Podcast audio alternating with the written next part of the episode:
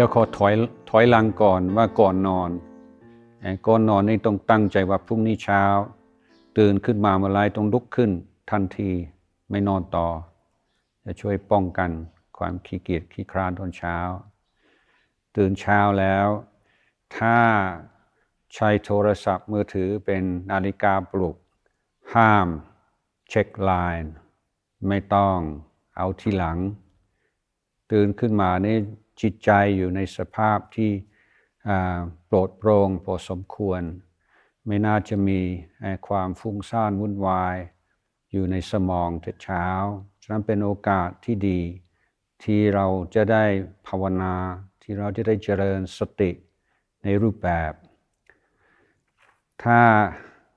อย่างลุกไม่ได้อยากนอนต่อ ก็มีกุศโลบายอีกก็พลิกมานอนคว่ำแล้วก็วิดพื้นห้าหกครั้ง สดชื่น สดชื่นแล้วไปทำกิจส่วนตัวทำกิจส่วนตัวแล้ว ถ้ามีบุญมีห้องห้องพระก็เข้าห้องพระ ไม่มีห้องพระก็เข้าที่เราเรานั่ง แต่อย่าให้มันใกล้เตียงจนเกินไป แล้วก็ทำวัดสวดมนต์เล็กๆน้อยๆ แล้วแต่เวลาอ่าแต่การ ทำวัดสวดมนต์การไหว้พระก็เป็นการเตรียมจิตก่อนที่จะเข้าสู่การภาวนา การภาวนานั้นถ้าหากว่าเรายังไม่ค่อยมีกำลังใจ ก็ขอแนะนำให้ตั้งใจว่า เราจะนั่งสมาธิ 15 นาที 5 นาทีแรก เราก็ถวายเป็นพุทธบูชา ธรรมบูชา สังฆบูชา5นาทีต่อเราก็อุทิศให้คุณพ่อ5นาทีสุดท้ายให้คุณแม่ ก็เป็นคุศโลบายและทำให้กำลังใจไม่ไม่ใช่สำหรับเราคนเดียว เราก็ทำเพื่อสร้างคุณงามความดีอุทิศให้คุณพ่อคุณแม่ แล้วก็เป็นการปฏิบัติบูชาคุณพระพุทธพระธรรมพระสงฆ์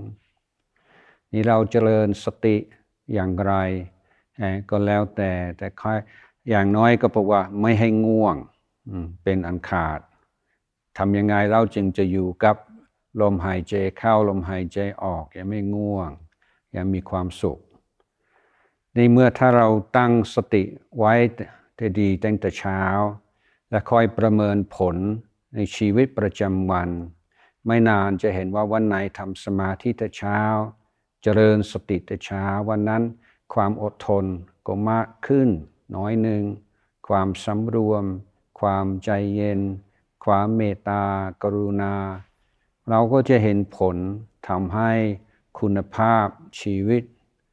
เพิ่มมากขึ้น มันจะเป็นกำลังใจทำต่อ